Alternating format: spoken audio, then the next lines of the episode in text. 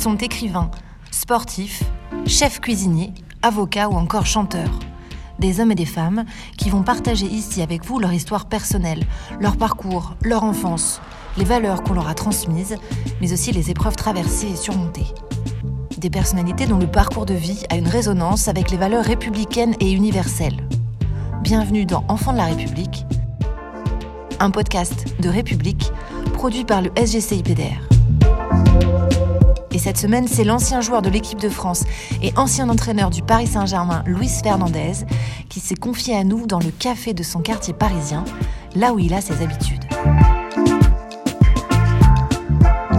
Réussir à, rentrer, à devenir joueur professionnel au Paris Saint-Germain, c'était- mes premières joies. C'était euh, rentrer euh, dans un club, le Louis qui vient d'un quartier, le Louis qui a réussi à, passer euh, tous ces, ce- ce- ces étapes-là, d'intégrer à, ce moment-là l'équipe de France avec, euh, avec cette génération, la génération Michel Platini, les Tigana, les Giresse, les Bossis, les Baptisson, avec un entraîneur exceptionnel, Michel Hidalgo. Ils m'ont accueilli, ils m'ont accepté. Et j'étais tellement, tellement fier, j'ai tellement euh, porté ce maillot en plus quand j'ai joué une finale du championnat d'Europe contre l'Espagne, où j'ai souffert énormément. Pas parce que j'étais euh, de l'immigration espagnole, c'est parce que les adversaires m'ont titillé, les adversaires m'ont essayé de me déstabiliser. J'ai quand même réussi, mais porter le maillot, c'était pour moi, c'était euh, magnifique. J'avais euh, envie de, le respecter, envie de, donner le maximum. Et quand j'intègre en équipe de France après la Coupe du Monde, bah, j'avais envie d'y rentrer, de ne plus jamais sortir, de rester le plus longtemps possible avec eux. C'est ce qui a été fait. Quand tu entends la Marseillaise, c'est une fierté.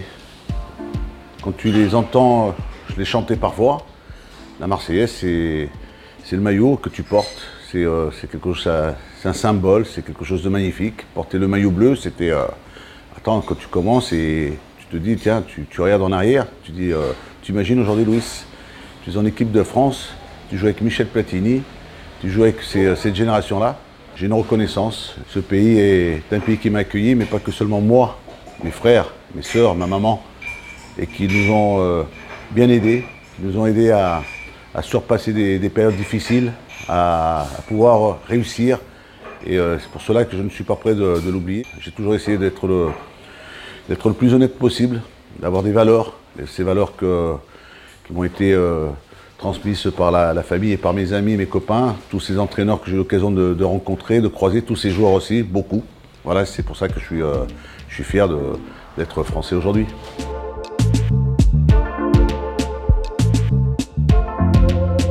N'abandonnez jamais, accrochez-vous toujours.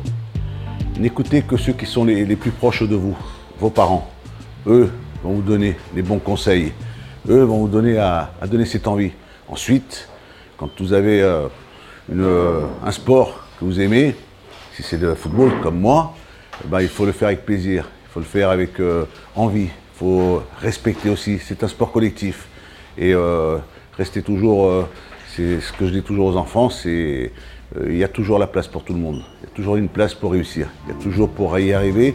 Si on est sérieux, si on est appliqué, si on est concentré, si on est respectueux, je pense qu'on a toujours une possibilité, une opportunité qui va se présenter pour arriver euh, et devenir ce que je suis peut-être devenu, je vous le souhaite du fond du cœur.